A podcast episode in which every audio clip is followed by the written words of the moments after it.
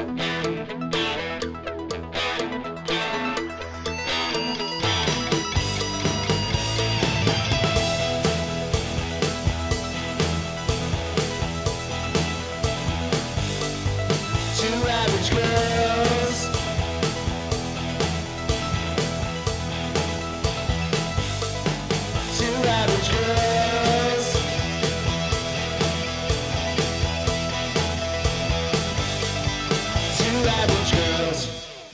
I'm Ann Police, And I'm Denise Cooper. and you're listening to Two Average Girls. So today we wanted to talk about one of our um, one of our favorite topics on this podcast, as well as just in real life, is true crime. Yeah, people don't know that about us. well, some of our friends do know about it, but some don't. And do you ever have people, when you tell them that you're a true crime lover, look at you kind of weird? Well, the first they don't understand what true crime like. What do you mean? You know, and then you have to start. You have to start at the top with the platinum levels, like, well, you know, Ted Bundy and that kind of someone that that they'll recognize the name, and then the, and then you get that judgmental kind of half step back of like, oh, really? Yeah.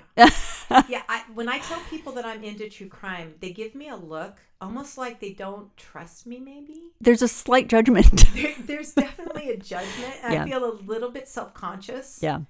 and i wh- where do you think it i mean where and i think we need to explore this in just a podcast in general like when we are recording this at a different time but why do you think we're kind of obsessed with this Where did it start? like there's not just us i mean oh my gosh, no. it's a whole situation and i mean we got into podcasting because of true crime podcasts right. that was kind of our initial oh we love this Yeah. and we're listening to every i mean i can watch five different shows on the same true crime experience Yeah.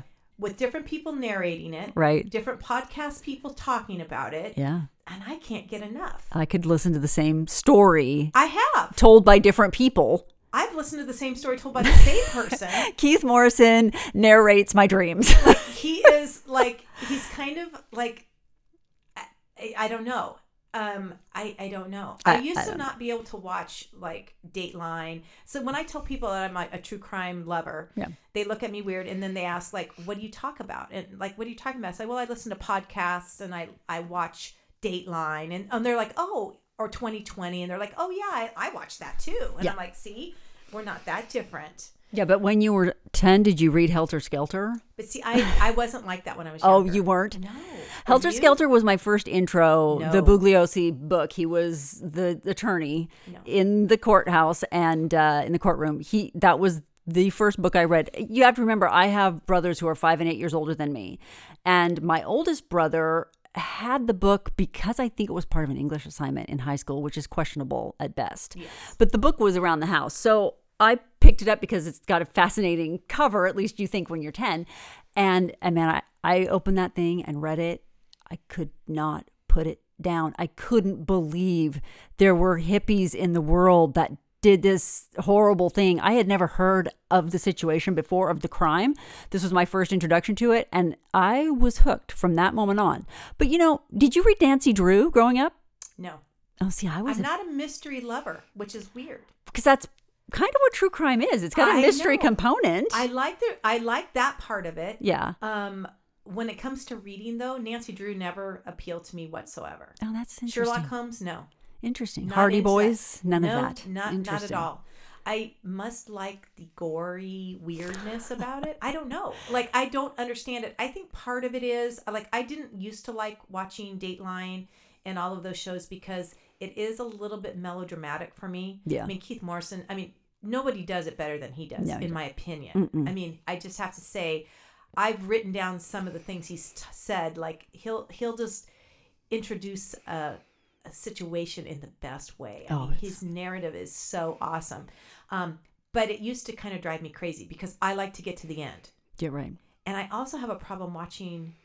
But I've learned to, to to deal with this part of this because sometimes they don't solve the crime. Yeah. Oh, those are the worst. But you you invest an hour to two hours of your time Yeah. expecting to see some guy in shackles. Dateline doesn't do that as much. No, but there are shows that do. There are. and I have a problem with that. It's very upsetting. I mean, especially if I've invested in a podcast. Oh yeah, no. Come on. You better tell me who the hell killed that person, or that guy better be on death row by now. Right. Or I don't want to, I don't know. I think there's something to be said about finishing it and having an ending. And maybe it's the happy ending part, even though it's there's nothing happy about anything. that It's a relief. The ending is a relief. It's somewhat of a relief. yeah. I have kind of, and maybe I know, well, you read Helter Skelter at 10. Mm-hmm. I mean, you're kind of like the OG. Like, I didn't know. I didn't know then that I had a- a problem. I, I mean, like, seriously, like, I can, I don't have a problem watching gory stuff on TV. Like, I don't, I don't, I don't like watching, you know, war movies and stuff. I don't, it doesn't bother me. Well, you don't I, like the horror movie Oh, genre horror. at all. I do not do ghosts You're or the devil. well, we've got the devil in real life I with some of these true which- crime. which is is which is so weird. But I think the older I get, um, I don't know. I I don't. It doesn't scare me anymore. Mm-hmm. I'm not as vulnerable. Maybe right. I Well- maybe I, I feel more confident in who I am. My kids aren't little. Like my husband's not working late nights anymore or all nights. He used to work a lot of nights, and Mm-hmm. I'd be home by myself with three kids. I'd be, you know, pressed to watch something like that on TV. And now you can fast forward through things, and there's so much content now. I think too that, and it's become a thing. I mean, you Yeah. and I were supposed to go to Cr- CrimeCon this year. 2020, you're the worst. We did have one little nugget of light at the end of the tunnel in 2021, which was the uh, documentary on Netflix called Night Stalker. Which which happens to be that you just did a segue saying the little light of a nugget. Yep. And we're talking about the devil reincarnated. Listen, we've all got our thing. Don't judge. yeah, for folks who haven't seen this, this bit of um, oh, I don't. It's it's a it's a documentary basically. It's called Night Stalker, and as I said, it premiered on Netflix. I have to give a shout out to the directors James James Carroll and uh, Tiller Russell. They're also the the producers. So these two guys, who I apologize, I know nothing about either of them except that their names showed up on every, you know, if it was a producer credit, if it was a writer, if it was a researcher, they clearly drove this vehicle the entire way. This is obviously their baby with a lot of help from other people because we know it takes an entire cast and crew of people to put something like this together. But it was um, not what I expected. I had read all of the reviews before I saw it, which is a mistake. Don't do that to yourself. Because I didn't read anything. You're the one that told me to watch it. me and your oldest son were like, you have to watch this. let, let, let's just go back a little bit on that because when you started talking about have you watched it yet? Yeah, and our conversation you scared the crap out of me. You're welcome. you were like i don't know if you should watch it. Well, Which because you then- don't like horror and gore, i know. That's what. Oh. but you were like but you know when someone tells you not to do something Oh. then i was like i've got to watch it. What the heck? Is- i've got to watch it. But as soon as i turned it on i could see everything you talked about it being it was Mm-hmm. yeah. it Yeah. really was Yeah, there's a lot of gore. So trigger warning, just in general. If you can't, if if if, If there's, gore, small, if there's small children in the room, turn it off. oh please. I, I mean, I'm not sure I was old enough to watch it, and yet I powered through it twice. And the reason I watched it twice was because I knew the first time I didn't get everything. I didn't catch some details because I was watching it with my husband, and we something would come up, and we both go, "Oh, well," you know, whatever. Can you watch these things with your husband? Hundred percent. Sometimes he makes recommendations. My husband will not watch this. He will not. As a matter of fact, he's one of the judges.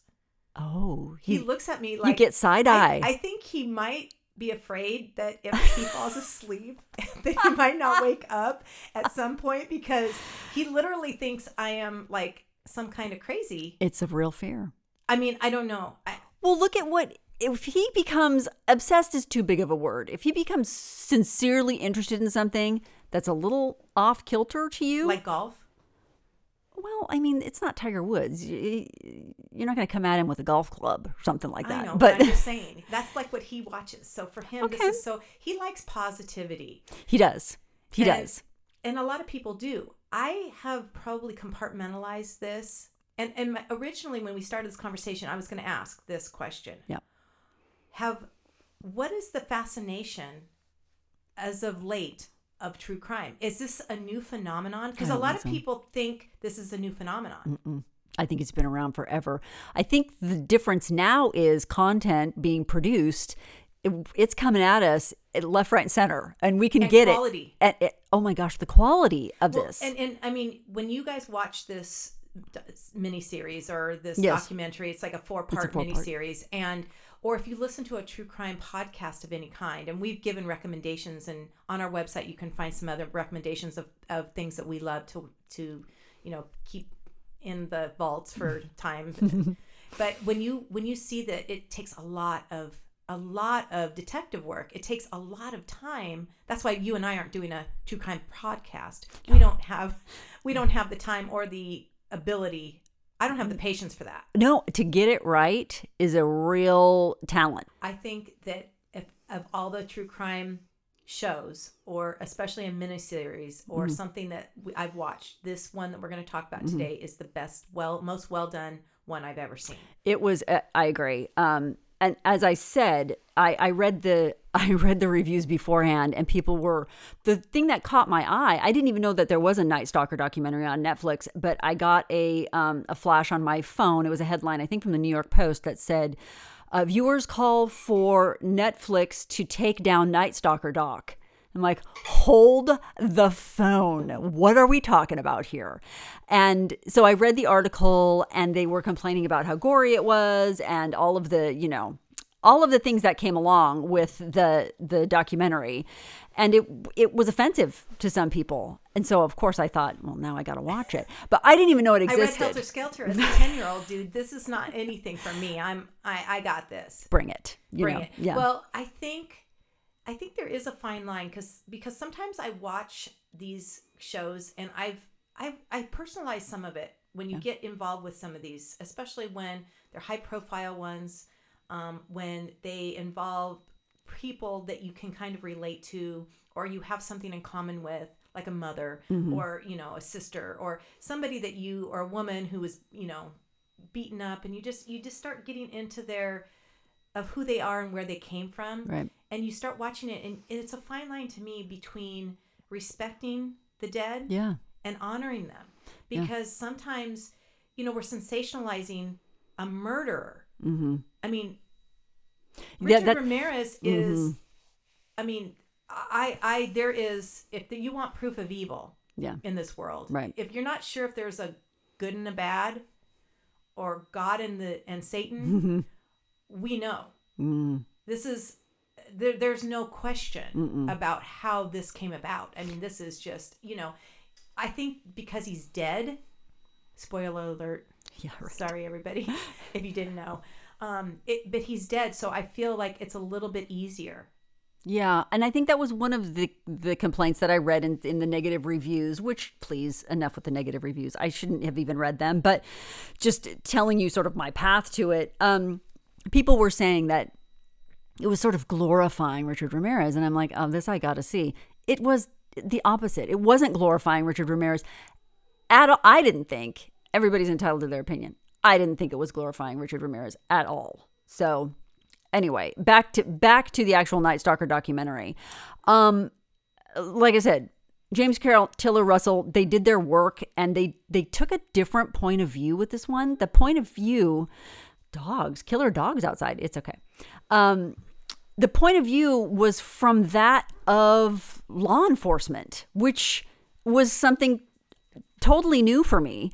Um, watching the law enforcement sit down, you know, off camera a little bit, just sort of holding court about what they went through and sort of their history it was an interesting way to sort of tackle it is taking it from the the point of view of the law enforcement. Now the i don't this goes without saying this whole thing is a spoiler alert. If you haven't if you haven't watched night stalker yet we are recommending that you go watch it if you love true crime.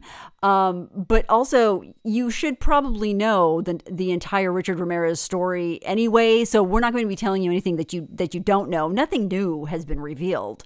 It's just the way this documentary was done was was fascinating and as a you know dyed in the wool old timey journalist myself they do interviews with LA journalists, Laurel Erickson, Um, You geeked out on this part. I geeked. Tony Valdez, Zoey Tur. They did all these interviews with these people who were there doing the interviews with the cops and were on the scene At the time that at the happening. time. Yeah. And it's so great to see them again and sort of live through them vicariously. Laurel Erickson has some real moments where there's some angst. I mean, it affected her. And if you you're looking at it now from that was so many years ago. So we have the comfort of time. But at the time, she was in it. That was her story. She was every day at the courtroom when when Ramirez was in court. She saw it all and um it really humanized the whole thing to have it told from the point of view of law enforcement and then have these moments of journalists coming in and uh, talking about what they what they did and what they saw. So the the um, documentary starts. It takes his whole spree um, started in like March of of eighty five, and the documentary takes us back there. What did you think of the video that they were using from the eighties? Did you did you catch that? Which one? All of the video. Yes. Yes. I mean, Yeah. first of all, let me go back to where you're talking about the perspective from the law enforcement. Uh-huh.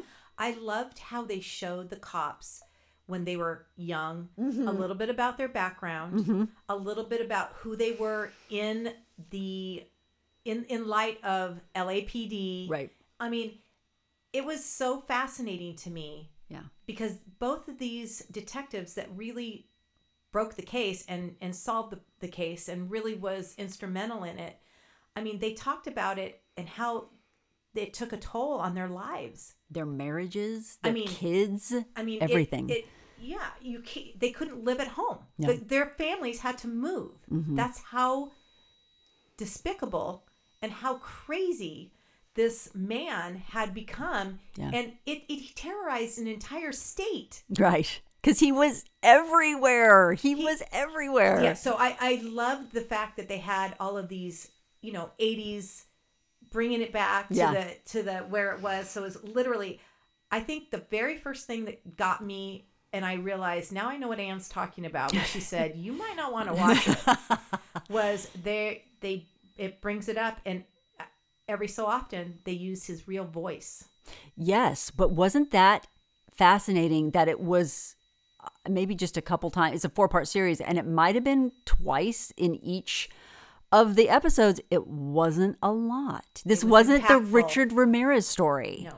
But there were moments where they're like, okay, this is what he said, and they use his, voice. I wished they would have been able to or talk more about his life his background. his background a little bit just because that's the part i mean that's probably why i like true crime is i like the background of the people. I mm-hmm. like understanding why. I like understanding where they came from mm-hmm. environment nurture versus nature. Mm-hmm. I like the whole idea of figuring out why somebody is behaving this way. How do you produce a monster? How does that, how do you how do you become, a, become a monster? how do you become a night stalker like this Right. And they, they they really that was maybe the one thing about the series that I was a little disappointed in. But if you think about it from the point of view that they're looking at, you know, they're doing it from law enforcement whatever. Those guys had no nothing to do with and zero interest in what got him to this place. They're picking it up in March of 85 with what they know and just kind of going from there. The Richard Ramirez's background and and his story of childhood and growing up is horrific. And they did sort of gloss over it. There was just like a quick mention about, well, he was in the room when his cousin shot his wife, whatever. The cousin was dastardly. The cousin was an absolute criminal in his own right and spent time in prison as as he should have but was eventually released and and I mean there there was abuse by his dad there was abuse by other people. He had full on head injuries several of them by the time he was like 5 so and we know now I'm sure they didn't then they were you know immigrant family living in El Paso Texas with a whole bunch of kids just trying to make it work. I don't think they knew I know for a fact they didn't know that a massive head injury on a two year old could result in some really bad stuff. Not to mention just a lifestyle of people around him that were making terrible choices On his behalf. on his behalf Yeah. and in front of him. Yes. and with other people. Yes. I mean, most of these things don't just happen by chance. Oh, none of it ever happens in a vacuum. I mean, we don't just all of a sudden this guy in you know he he's born and he's got horns, right? Like he's he he doesn't just show up and he's like, hey, I'm pretty evil. Although there are reasons for though. There are people who have those issues, but I mean, usually there's a psychological component. Yes. There's usually an environmental component. There could even be some sort of genetic component Absolutely. that we most of the time that we just don't know about. we're not born with a pentagram on the palm of our hand. We create that. This is an insane person, and and like going back to how do you make, how do you produce someone who's this evil? I think we have to hang a title on it. And in the '80s, devil worship was, you know, that was a thing. Um, and of course, Richard Ramirez, that was his whole uh, byline. That's what he said, you know, hail Satan, all of that crap. So he was promoting it as well. It's not like it was just something that the media made up. He was actually, you know, feeding into it and claimed to be a devil worshiper and all He that. loved that part. He watching him in court, the video of him in court is is all at the same time disgusting and you can't take your eyes off him. I sat myself in there and I thought if I was sitting there, I would be screaming at that guy. How could you not? I would want to just, you know, cuss him out. I would want to scream and yell at him, like, turn your chair around, you. Take off your sunglasses, you douche. Yeah. He had is- the sunglasses on in court. He's literally like, I'm so cool, I have to wear shades. That's exactly right. And, And- the, the ladies Oh, God. don't even get me started on the women who wanted to to that has get to be with. a whole podcast for us. Oh. We talked about this already. We have to. I have to explore this. Hmm. I listen. I listen. I've been married and with the same gentleman for 36 years. It's the love of my life. I I grew up in a home that we didn't have a lot of love. My parents divorced. It was kind of tumultuous. yeah, That's the word, right? tumultuous. Yeah, you got this. I yeah. got that. Mhm. Big words for me. Yeah, I'm I not like a it. journalist, so you know. Um, but so I I really valued finding somebody that I was going to spend the rest of my life with. Right. And into the attorneys is really where it's going, right? Yeah. Like I I wasn't going to settle for anything but what I could find. Now, mm, I got lucky too. I mean, it could have gone terribly bad because some people think they're getting that. But I cannot imagine in my wildest dreams seeing Richard Ramirez in the newspaper, finding out he's going to go and, and knowing what he did.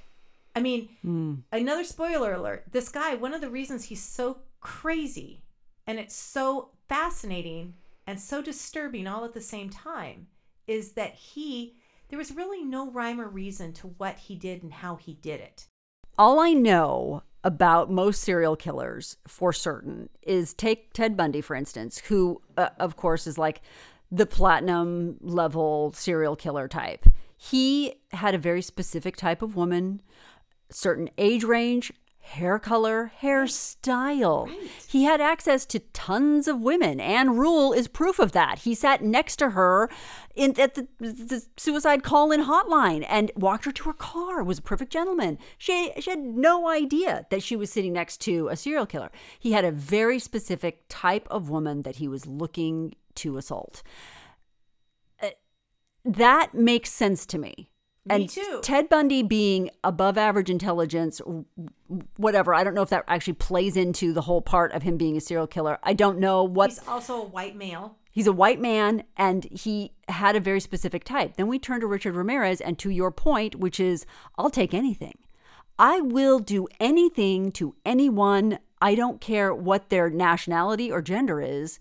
Let's go. That to me says, I'm going to go back to my frontal he- lobe head injury. There's something really wrong there. And like I said, I'm not a psychologist, so this is making no real sense, uh, you know, in a You're real way. stating the obvious. I just think he had something additionally wrong with him that most serial killers do not. I mean, let's let's go back to the women who were enthralled with him. We Oh, yes, didn't really get to that because when we're talking about sick and deprived, and you're not sure depraved, I guess is Mm-hmm. the word. Um, when you're talking about all of that, I'm just asking in, my humble way of trying to understand any of this crap that's going on in this whole scenario, and and in general in the world. Yeah. Scott Peterson Yeah, good grief. married with the baby coming. She was nine months old, pregnant. But he had also has people. I think he's married in prison. I think he's you know had relationships with people from the outside, women who are clamoring to have relationships with people in prison, and not just you know, hey, this guy is you know selling pot on the corner and now he's three strikes, he's in jail. No, this is a murderer. Richard Ramirez did all of these heinous things, and he had groupies mm-hmm. out at the courthouse in the courtroom. He's wearing his glasses and making googly eyes at him. He was engaged. He was married in prison. He was married in prison. That's mm. right. and then divorced and had a girlfriend, had a, a fiance died. when he died. That's right. I mean, I'm sorry, but Richard Maris, I can write him off.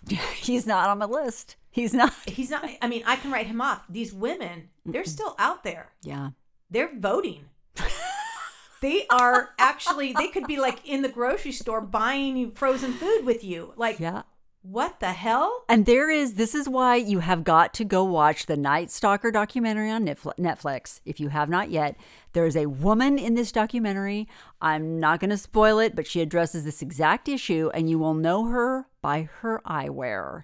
She's got the best glasses you've ever seen and makes the most profound statement in the entire documentary that you just go, Thank you for saying what we're all thinking. Yeah, and, and she is somebody that um, had a run-in with him Yeah. and had a close encounter. Yeah.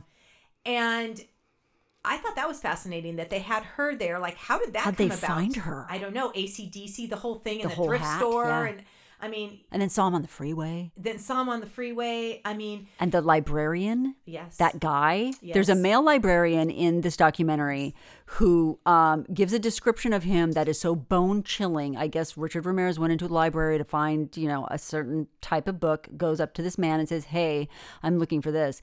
The the description this man gave of Richard Ramirez makes you want to vomit a little bit because it's it's not coming from the point of view of a of a well-trained ver- journalist or of uh, you know a police officer or anyone in law enforcement. It's just just a dude doing his job and has a has a, crosses paths with this guy who then he just is on his own to sort of describe and it wasn't long after um, his interaction with Richard Ramirez that Ramirez was caught, and it was such big news um, in Southern California on the news and whatever that he saw it and immediately went to the police and said, "Hey, I I, I know this dude." That's how they were able to go back and circle back and talk to him for this uh, documentary. His description, though, is like none other that I've ever. It took you right there. It made you go, "Okay, I get it." the part that everybody talked about and it just it humanized the unthinkable almost was the smell of richard ramirez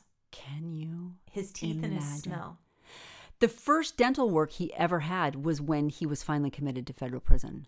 What that well that's he went when to a dentist remember that's how they That's how they found teeth- him. the, his teeth mm-hmm. his tooth teeth records but Right. he didn't have the money obviously to get his they were yanking bad teeth is all they were Right, doing. They weren't really caring for his teeth. The only real Can you imagine you're that age and the first time you see a dentist for real who's not just yanking an abscessed tooth out is in jail. I mean, this guy I'm not in any way showing sympathy. I'm just saying this person was neglected from the word go. He didn't have a chance.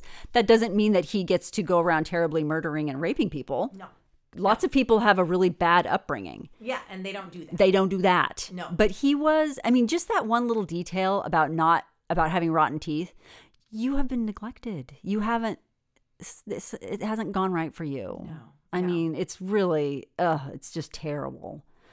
Um, so talking about, I got to go back to, um, to the journalists that are on this.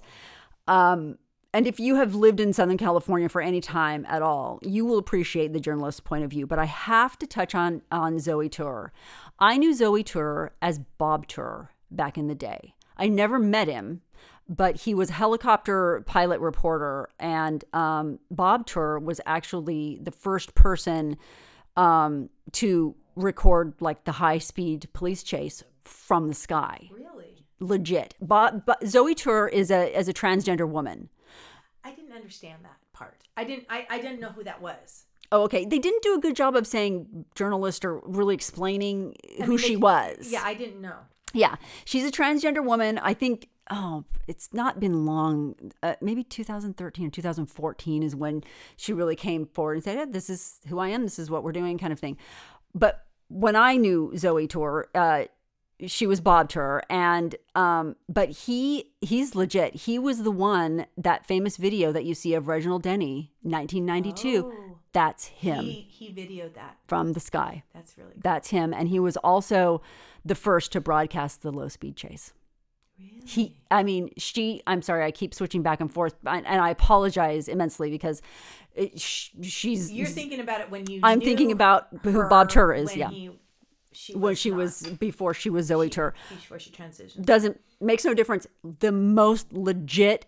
Yeah. I mean, really just a trailblazer in that helicopter, not afraid to do anything. So we get to hear from Zoey as well. And she just adds an interesting little dimension to the whole thing. She comes in with these fantastic little, not snarky, but just like very, very seriously sarcastic remarks that are, that I just appreciated so much. I just loved them. The woman with the glasses is my favorite part. She's that and, and the six year old who's now grown up. I know. the six year old who Sweet, sweet. goes to the lineup. I I cried. I did too. I cried and I I literally said a little grateful prayer for her. Like I was just so glad that she and I'm sure she's got problems up the yin yang. I mean, I I don't know. I have problems and I haven't had anything even traumatic happen to me, you know. Yep. So I can only imagine what she's had to go through and how much work she's had to do on herself just to get to where she is. Yep. But for her to be brave enough to do that, God Mm-hmm. She's- bless her. Yeah, God bless. She was, and and that was the other thing is when they were talking to um, they're talking to uh, Frank Salerno and Gil Carrillo.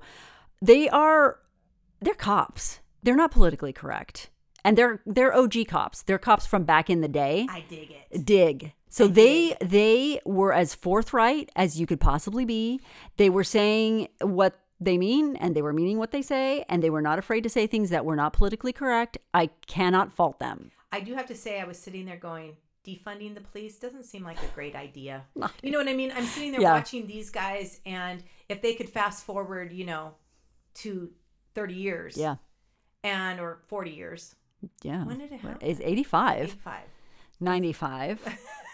We're using all of our 05. fingers. what so 30 some odd years. Yeah. It's Yeah. like 37, 38 years. it'd be it's upsetting to see where it came from um, i mean obviously things were very very wrong with lapd and still are. I mean, still are We're not. We're not defending. You- we're trying behavior. no no no we're trying to correct as we go and i you know we hope people are are doing their best but when salerno um, frank salerno says after interviewing one of the 16 year old victims he literally says you really want to get your hands on this guy after he heard what she had been through with richard ramirez and he was not saying it like we need to get him and put him in jail like i'd like to kill him. And you can imagine as a dad as a father as a you know a cop that that really was the one who solved the hillside stranglers Yeah, uh, that, let, let's let's talk a little bit about Right. that. This guy's the OG.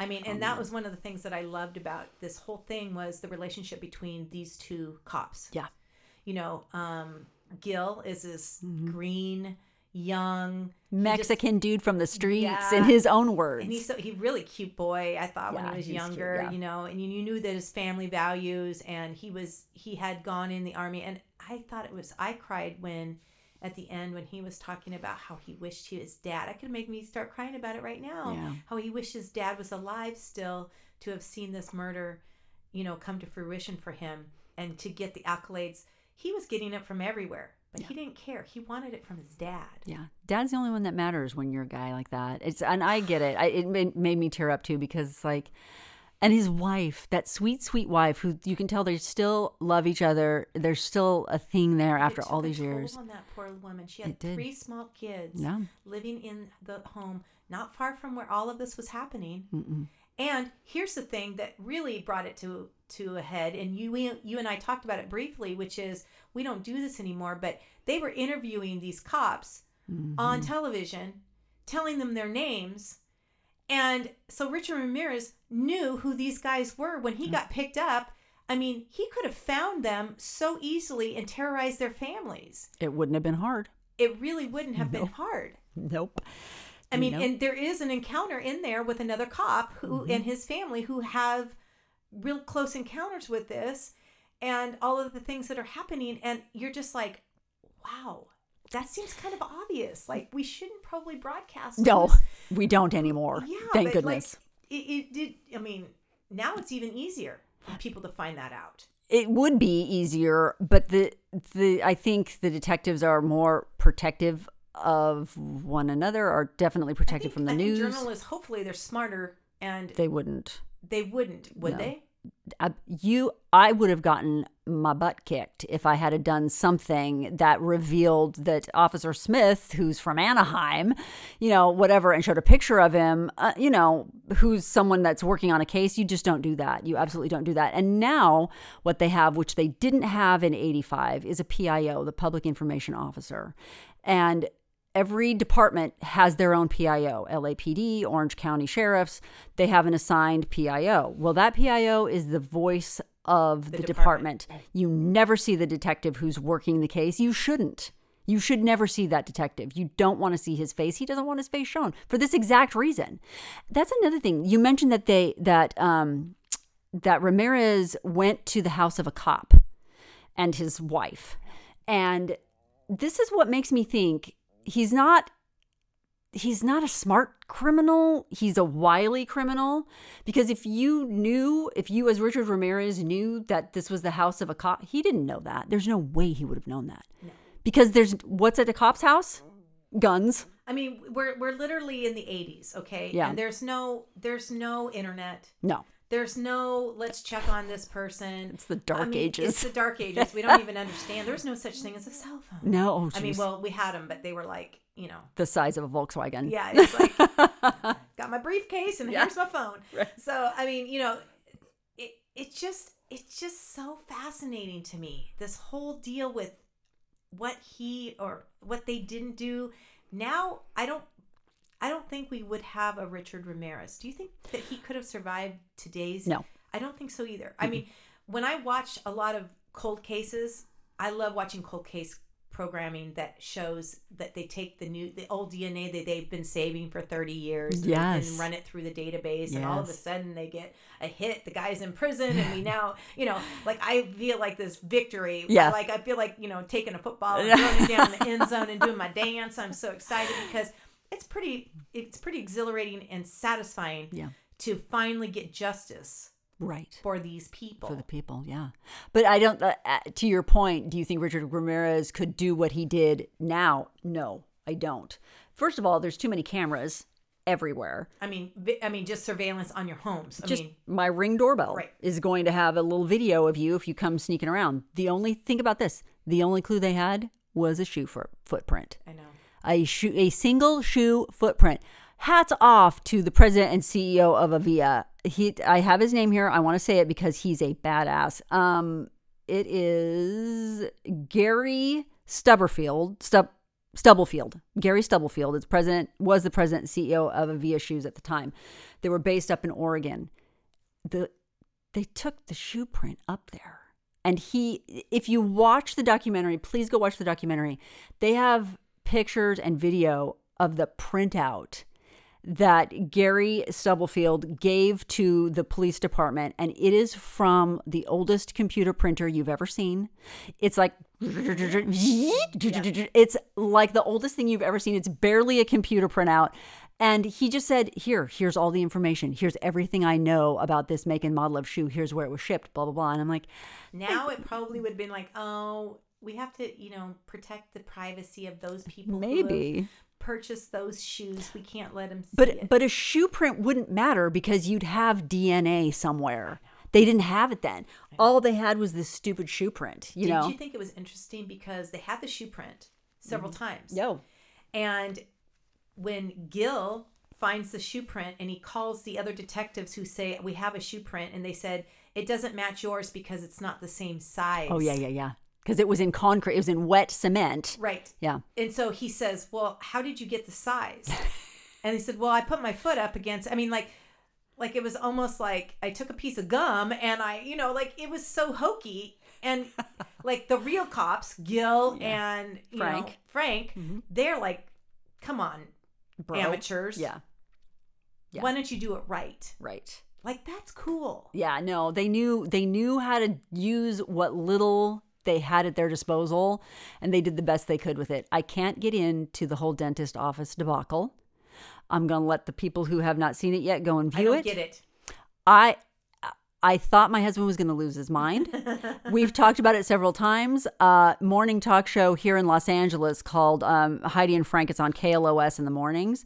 They were talking about this exact program a few weeks ago. Um, they talk about what interesting things they're watching, and Frank, the the co-host of the show, was like. I can't get over that dentist that the, the dental office. I can't get over what happened at the dental office. I can't who does that? What was wrong with the dentist? What is the did no one leave a business card? What are we doing? They had him. They had him. So the whole there were so many They went there and he was gone.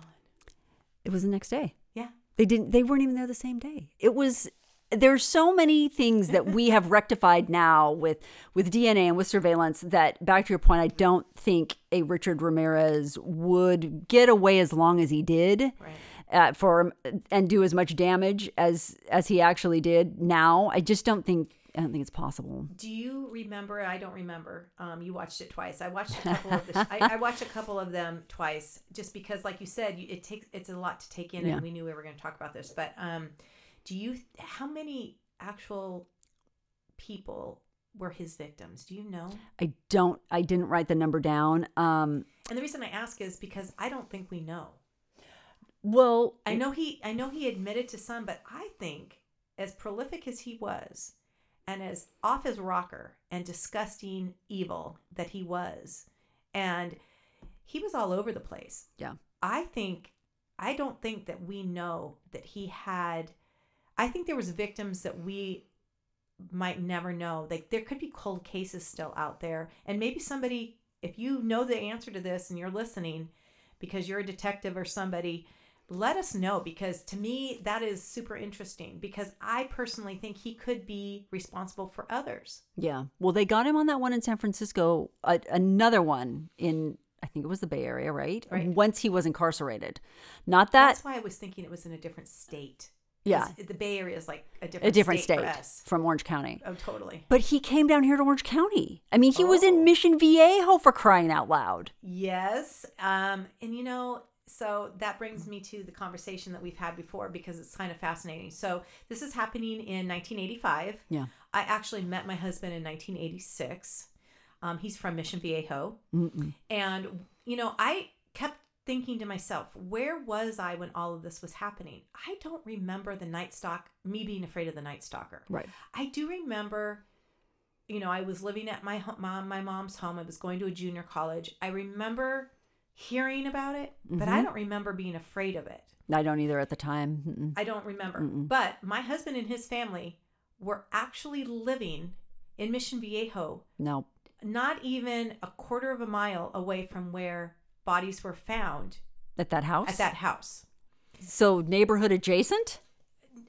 Close enough you can walk, no problem. Oh my gosh. So when that happened, um, and it's a middle class, just basic neighborhood, two story homes in a very planned community of Mission Viejo. It's a very low crime area. I mean, it's so random that he chose those people. Like, for what was he doing there?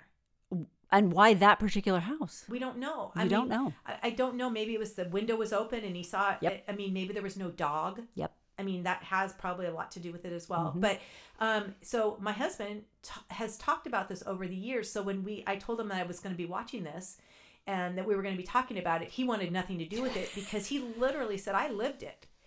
And so we, I asked him a little bit about it, and I've told you a little bit about this, but I'll tell I'll tell the audience about it. So when this happened, it was so close to them. I mean, you know, helicopters are flying all over the place. I mean, it is on every news station, and it is so close to home that right after it happened, now they're not sure. Now he's in now he's in Mission Viejo. He could still be there. Yeah. I mean, he could be up the street the next. He could be next door. You know, it doesn't. No one knows. Right. And so my husband and hi- they had a two store house. My husband was um, going to school and working, and his parents' house was you walked up the stairs and there was a landing, and you go to the right was his parents' door, like a double door to a master bedroom, mm-hmm. and on the left was my husband's one. There was two rooms, and one of them was his room. And so his father, and they had French doors throughout their house, which is like the worst possible thing for, you know, it's all paned with glass, and all I have to do is click, click, and, you know, take a little bit of a thing, and you're doing it. So, you know, they didn't have, you know, ring doorbells back then. No. Radio Shack wasn't selling an affordable alarm system Oh no. um, they're working class family, gun toting group. And so they improvised. And my father in law, Jimmy, rigged all of the doors in the house and windows with a special little, like, like I don't know exactly what it was, but some sort of wiry thing with like a like a firecracker at the end, so that if it Oh. opened, you would hear it. So it would pop or it would snap pop, or it would snap, so they could hear it. Oh my gosh, that's genius. Yeah, no, I mean they're like MacGyvers. You know, if anybody doesn't know what MacGyver is, they're, they I'm kind of dating myself, but Yeah, they like figure out anything. You know, Yeah. they can make a bomb out of a piece of gum and some like you know, I don't know, you know, bleach or something. Yeah, I don't right. know. So anyway, they did that, and they loaded up their guns, and they put booby traps on the way up the stairs. Mm. And one night, like a few nights after this had happened, or maybe it was the next night, I don't know. It's been a long enough time that it, the memory is a little Yeah, faded, yeah. you know. But he was saying that one night, one of those poppers freaking went off. Oh no, he they had a um, motion detector in their home. Okay. They got one so that and they put it- Specifically after Specific- Ramirez. Yes, Okay. and they put it down on the stairs so that if anyone walked in the house, if they got through the other booby trap yeah. and they got there, they would hear this thing, and it went off No. At Yes, night. At night, it went off. the staircase. So someone in the house They set they- it off. Someone in the house set it off. So they had practiced. Thank goodness, or this would be a terrible story. Right. I wouldn't be here to talk about it. Nope. Um, but they practiced. What are you going to do? And so they yelled, "I, are you there? Are you there? Hot? Are you there? You know, hot? Are you there? What? I've got my gun. I'm loaded. I'm coming out. You know, so don't shoot me. It's Right. me. It's me. And they cleared the house, and there was the the alarm being probably you know ten dollars from Radio Sure. Shack or wherever they bought it. Sure. Was you know it Maybe it malfunctioned. It malfunctioned, or there was a piece of lint that went on the front of it, or a moth or something, and they never figured out why. But he said it literally scared the crap out of them. No kidding. It, it lit they were literally not sleeping at night because of how scared they were over this. Uh, th- th- th- They, they rigged their home like some kind of Macaulay Culkin Yes, Home yes, Alone yes. situation. Absolutely. Because that's all we had in the mid 80s. yes. We didn't have a reliable system to They hook had, up. They had shotguns Yep. and they had firecrackers. Firecrackers to booby trap the doors. Yes. It wasn't long after that Mission Viejo hit, though, that he was caught. It was. So- I, I wasn't sure, so I, I had had my husband reenact some of it with me before I watched it, and then I talked to him a little bit about it afterwards. Again, he's not a true crime fan, Mm-hmm. Nope. and he's not a fan of going uh, and talking about negative stuff. He's all about uplift. so I don't know why he's married to me. it's a nice balance. it's a nice balance. I'm, I'm really negative and I like to talk about disgusting things, and he's really positive and really happy all the time. Perfect fit. We're perfect. That's right. That's crazy, though. I know. That's insanity that it was that close. Now, your family, your husband's family, didn't know the family that got hit, did they? No, nobody. I don't believe they knew anybody, and and I I was trying to actually find out where the house was Yeah. that was hit, so I could see in conjunction to really get the sense. All I know it was close enough that they didn't mess around. You wouldn't. I don't care if it's within five miles. You'd still be like, this If crazy. that happened today, I would be doing that. Absolutely. I mean, it- I'm already ready. I mean, no one, everyone knows. Don't come to my house. oh my gosh, this house you, is. you want you want to warn me and, and let me know who you are because Dee Dee don't mess around. Joe Pesci is going to get a hot frying pan to the forehead if he walks in here. I'm telling you, unannounced. I did look up really quickly. Um, he was convicted of 13 counts of murder, five counts of attempted murder, 11 counts of sexual assault, and 14 counts of burglary. burglary. Those were the convictions. Now, remember, they didn't take those little kids. Yes, and that is court. something else that I was truly grateful for when I was watching that. That's And right. I love the fact that they did not. Um, they asked the the young girl to. I think they had other witnesses too that had probably come forward to testify, and they were going to have her testify, but he had already been convicted. They had enough. Mm-hmm. They they had enough on him that they knew that they could convict him, Mm-hmm. and so they didn't need to put those kids through testifying Mm-hmm. to have this. I mean, he's getting consecutive life sentences. Right. There's no need to put those poor children through more torture. I liked watching them sort of tell the story of how they came to the conclusion. I'm sure it was an abridged version, uh, you know, uh, as to how it actually went down. But they had gone over to her house and were talking to her, and this little six year old girl was more than willing. Like, uh, well, and she, I think she said something like, "Well, if it keeps another little girl from getting hurt like I did, you know, I'll I'll do it." And and just sort of along those same lines of what we were saying about how straightforward, how not politically correct these men were, how they were old school cops who sort of just didn't care. Not, they, they, they did their job and they weren't thinking of the political correctness that may come down on them because it wasn't a thing at the time. To sort of listen to them go through the thought process, they had to come to that conclusion on their own after talking to her it's i think it would be vastly different today. I think you would just assume right off the bat we've got these victims we've got say six victims that are underage. No way are we putting them up on the stand. They kind of had to go through it and come to that conclusion by talking to her and standing in her kitchen with her mom who's holding her hand. They had to see the visual. This is at least what i'm imagining in my soul. They had soul. to walk away. they had to walk away and cry in the other room. Uh, the one thing I was going to talk about a little bit that I thought was so fascinating because if you've watched any kind of television show, um, you know, just drama like you know. TV made for TV dramas that are you know CSI, CSI or anything. SUV. They you know they always run through all everything very quickly, but they do show sometimes when different agencies kind of butt heads with each other, Yep. and it's always you know good for TV to talk that way.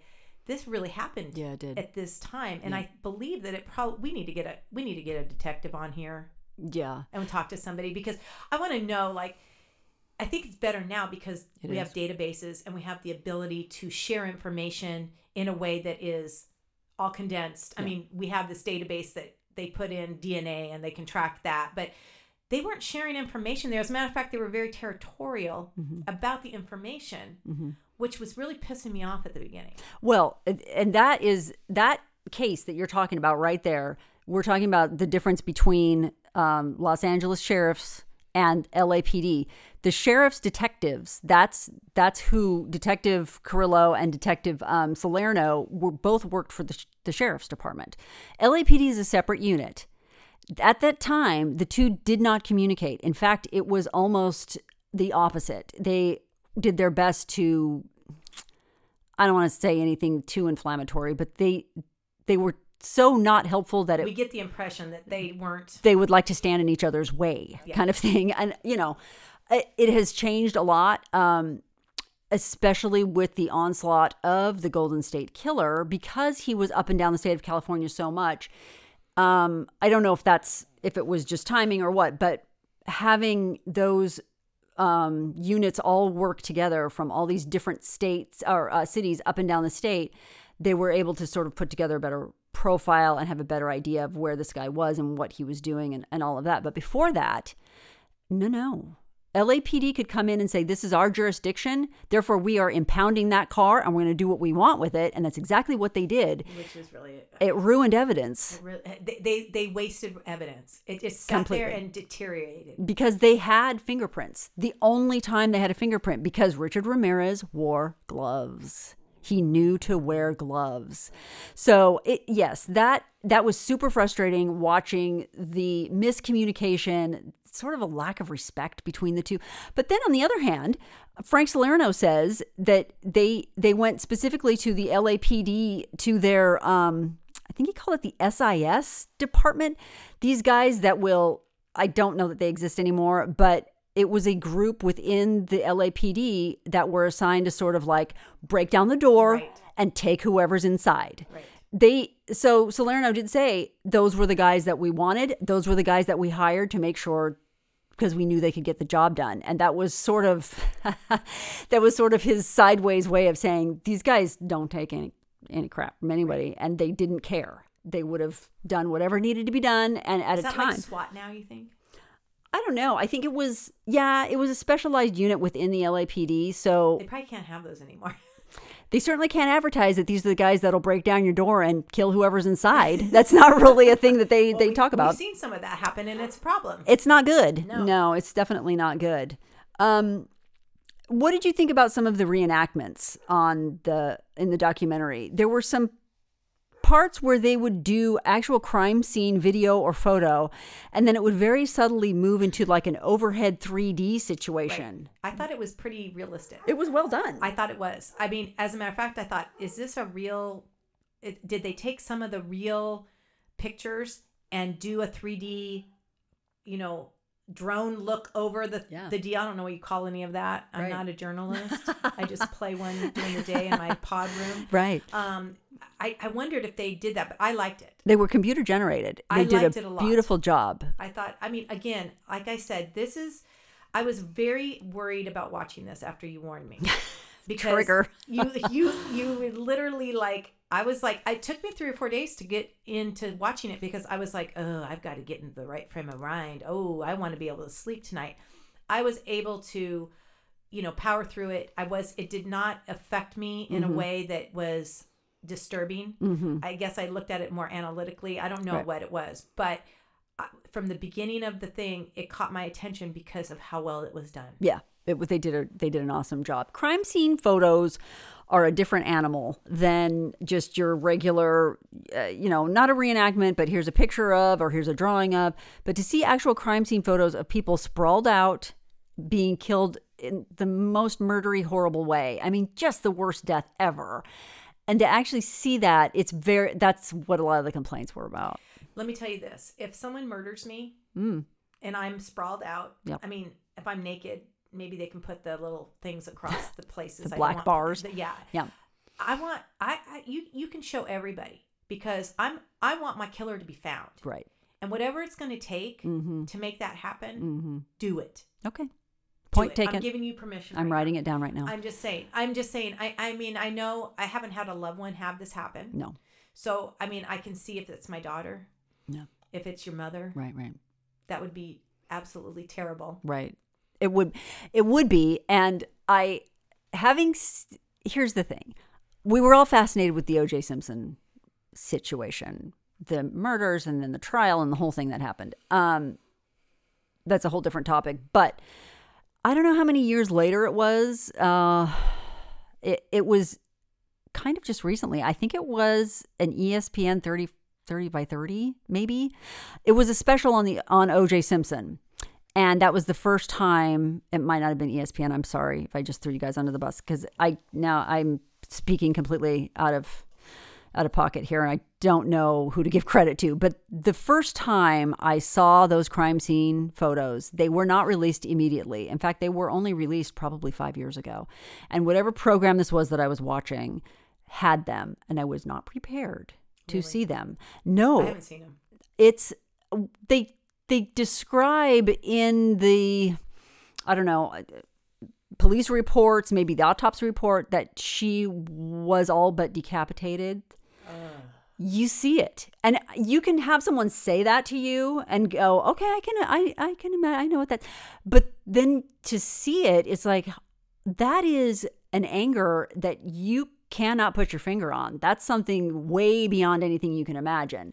So to see crime scene videos, this is just a, a warning to people who uh, maybe haven't watched The Night Stalker yet and are are thinking about it with our great endorsement that we've given it. Um, those the crime scene video photos are um, next level as far as you know i enjoy true crime i love a good crime story. To see the crime scene photos makes it very real and it's um it, it's a little bit of a rough ride if you're not prepared for it. So just know that there is some real actual crime scene photos that you're going to have to wade your way through. So, all in all, Hmm. are we giving it stars or how are we going to rate this? let's star it. How many stars would you give it How, how many is there? Let's say there's five. Okay, so it's a five star. I'd give it five stars. I think I'd give it. Well, yeah. I mean, I, I always want to like. Well, I'd give it four and three quarters because I because you're a teacher and you're Maybe- like you want you know you want them to like maybe have to work for it the next I just don't- There's no next time. what it. what else could they do that would make it I, I guess better? I guess I could give it 4.5 based on I wish I would have had more background about Ramirez? Richard Ramirez. Mhm. But like you said, their intent, I'm pretty sure, was to tell the story of these detectives and not to give too much attention to the evil. Mhm. I was going to say human, but he wasn't human. The evil person The presence. presence Mm-hmm. that he was. So I, I understand that. No, and they did a they did a good job. I can't con- commend them enough. They did a really good job of really keeping it straight to that point of view because I think because the story is so ghastly, there's a real easy out here and there to go, let's talk more about Richard Ramirez and his time growing up in El Paso and all the head injuries and the horrible cousin. You could go off on a whole nother series with that. But they really kept it to here's who we're talking to, here's the point of view the story's coming from, and that's we're not gonna verge from that in any way. So from that point of view, I would say five out of five. Yeah, Mm-hmm. I, I agree. I think they did a great job. Um, the, I, my question that they sort of left hanging that I had to go get more information on is how did those attorneys defend him? Oh yeah. How do you go to court? So just so you know, another him. spoiler alert: you go, he goes to court, and his family contacts a fan. I think this is why they even did it, is because there had to be some family connection, and he Yeah. felt he felt the need to The obligation. an obligation Mm-hmm. and a, a respect for the family, one family to another. I don't know. Maybe. I, I there's just no way in hell.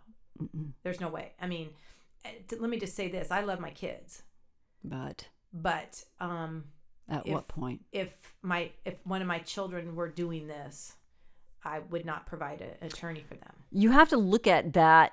I mean, I agree.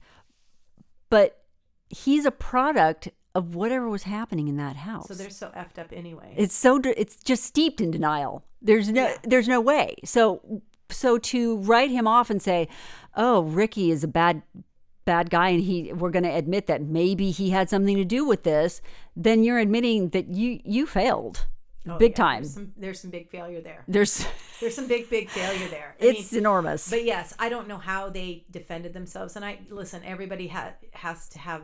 That's what our country's built on. That's right. The system that you know you have somebody that is going to go to bat for you to go to bat for you. Absolutely. I would not be the person, and I don't have respect for people who do it. I did find out they didn't cover this in the um in the documentary and which is great. They they just sort of they talked a little bit about his attorneys and how they were not respected at all in the courthouse and that people were like just like saying horrible things to them in court. The judge had to like clamp it down. Um one You can see why. you can see why. One of the attorneys was actually removed from the case. He has since passed. And the judge appointed um, a friend, someone that he knew, a lawyer, to go in and co lawyer with the other dude because he's like, if we get a hung jury on this, we're screwed. I mean, that was the fear that they were going to find one jury member who was going to buy what they were selling, which was Richard didn't do this, or Richard was set up, or whatever. They that's what I don't know. I don't know how they defended him. But the the two Hispanic men that were his attorneys originally, they were all in, which I'm sure Frank Salerno and Gil Carrillo were thanking their lucky stars that they didn't have those children come in because those guys would have gotten those kids on the stand and grilled them. So it it ended up, you know, it all worked out okay. But I still is I want someone now to do a whole documentary on how do you defend the, the likes of and not just Richard Ramirez, but how do you give that guy a fair trial? Because he's entitled to a fair trial. He's entitled to tell his story. Is he? Yes.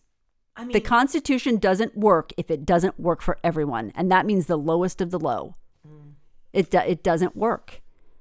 I have had, trust me, I have struggled with this. We used to going back to my journalism days at KOCE, we would have call a lawyer night, and it was a because we were PBS, we had a bank of phones, you know, and people would call in. And when we'd have pledge nights or whatever, well, we would have these call a lawyer nights, and it would sort of piggyback on the news show on Real Orange. And we'd have a couple attorneys on, we'd talk to them. And then what would happen was we'd open up all the 800 numbers, and people could call in and find the right attorney. You know, I've got a slip and fall. I don't know who to talk to. And they would say, okay, here's, they would source it out. They weren't solving your problems on the phone, but you had attorneys from every walk of life and some former judges who were there who were, you know, now back in the private sector, whatever. We had a public defender on once. And after we were done interviewing him, we were sort of, you know, walking off set. And I said, I, I got to ask you, how do you, how do you go to work every day? Because you're defending the dregs of the earth sometimes.